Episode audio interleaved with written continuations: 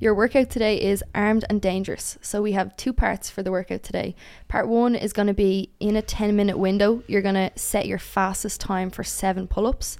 And then the second part is going to be for quality. You're going to do 60 single arm rows, 90 second farmer hold, 60 bicep curls, and another 90 second farmer hold. Choose a weight that gets you stronger. So, how heavy is that? Is that like really heavy to get you stronger? We're starting with part B, right? Oh, yeah, sorry. Yeah, yeah, absolutely. It should be heavy relative to the exercise.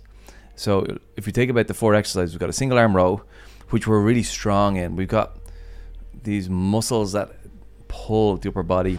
They're they're actually strong from evolution. They reckon that we used to hang from trees. We got really strong in our upper body pull, and evolution hasn't figured out we don't need that level of strength anymore. Believe it or not. So we need a lot of weight to strengthen that that that uh, pattern. So that's a heavy, heavy dumbbell or kettlebell. Okay. Might be the 32s, the 24s, might be a 22 kilo dumbbell, whatever it is. But you should be able to do something like 8 to 10 unbroken when you're fresh with it. Of the single arm rows. Of the single arm rows. Yeah.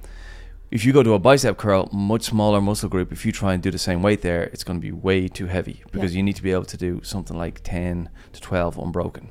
So you have the option of like an empty barbell is usually pretty good for people. That's really difficult. You could go a set of dumbbells and choose a weight that's about right for you. But you got to think what's like after 10 reps, it starts to get really difficult. That's about right.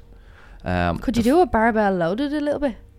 You could if, if you're, super strong. Yeah. If you're super strong, you just want to make sure that you don't end up it being so heavy that 15 reps in you're doing like the lean back kipping curls. Like we don't want obviously to do them either. Um, the farmer hold then is grip. So again, grip is even stronger than the pulling muscle. So that needs to be as heavy as as possible. So 90 seconds. I know we tested a bit of this, right? You, me, and Jose. Yeah. And um, we did 60 seconds that day. We did 60 yeah. seconds. and the two young ones cried off after 60 seconds. So we'd imagine that's it's going to start getting difficult after all those single arm rows.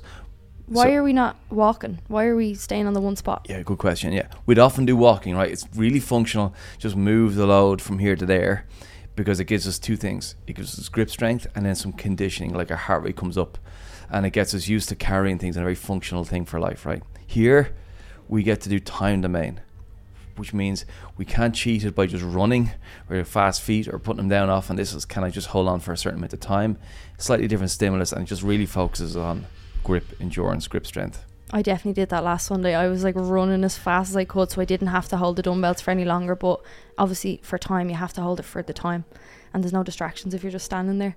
Um, and then, sorry, we can go back to part A now that I skipped. Um, so you have 10 minutes to set your fastest time for seven pull ups. So is this like seven unbroken pull ups as fast as you can? That's it. It's, it's a real time trial thing. It's an unusual one for us, right? Um, it should take like, it might be four or five seconds at your fastest. But we are trying to number one set our fastest one, play the game of that, but then also accumulate multiple sets of fast sets of seven. So as soon as you feel like you could potentially beat your last time, that might be early on, it might be after 45 seconds or something I could go again. You might need to wait a bit longer as I go, uh, you know, as the 10 minutes progress, so that you got full recovery. But every time, you got to go as fast as you can. Mm-hmm. Now, there's multiple components of that. There is the muscle speed, just muscle contraction, teaching the explosive pull.